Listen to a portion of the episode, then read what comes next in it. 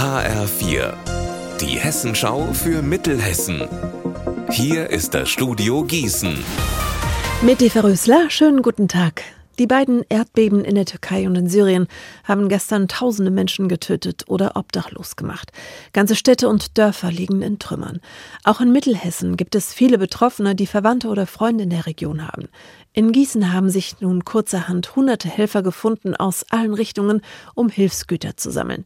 Serkan Görüklü ist zweiter Vorsitzender der D I T I B-Gemeinde hier in Gießen. Es macht uns glücklich, dass hier wirklich von allen Vereinen und von allen Bevölkerungsgruppen, also da halten wirklich in dem Moment alle zusammen. Die christliche Gesellschaft hat sich informiert und unterstützt uns. Die aramäische Gesellschaft, die sind hier vor Ort, packen mit an. Dann wirklich von allen türkischstämmigen Vereinen, alle muslimischen Gemeinden, die hier auch mit anpacken. Da sieht man mal auch, dass das glaubensübergreifend ein Zusammenhalt da ist. Und da sehen wir, wie wichtig es ist, dass wir alle Menschen in so einer Sondersituation zusammenhalten können und da unterstützen, wo etwas nötig ist. Nötig seien im Moment vor allem Babynahrung, warme Kleidung und Hygieneartikel.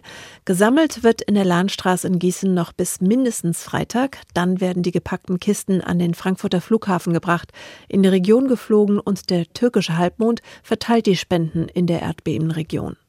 In Marburg stellt der N G O-Verein Terratech zehntausend Euro Soforthilfe zur Verfügung.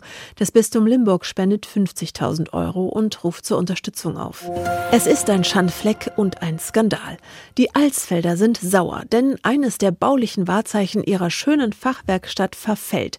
Jeden Tag ein Stückchen mehr und keiner kann was dagegen machen. Mehr von Steffi Mosler. Das Haus am Kirchplatz zehn ist in einem bedauerlichen Zustand, verwittert, verfallen und marode. Und das Schlimmste daran, der Besitzer tut rein gar nichts dagegen und das seit Jahren.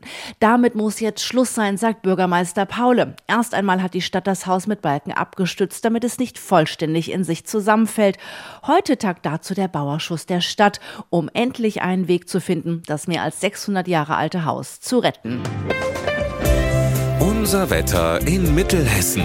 Sonne bis zum Abend, so bleibt's heute. In der Nacht wird es frostig bei minus vier Grad in Runkel und minus sieben in Driedorf.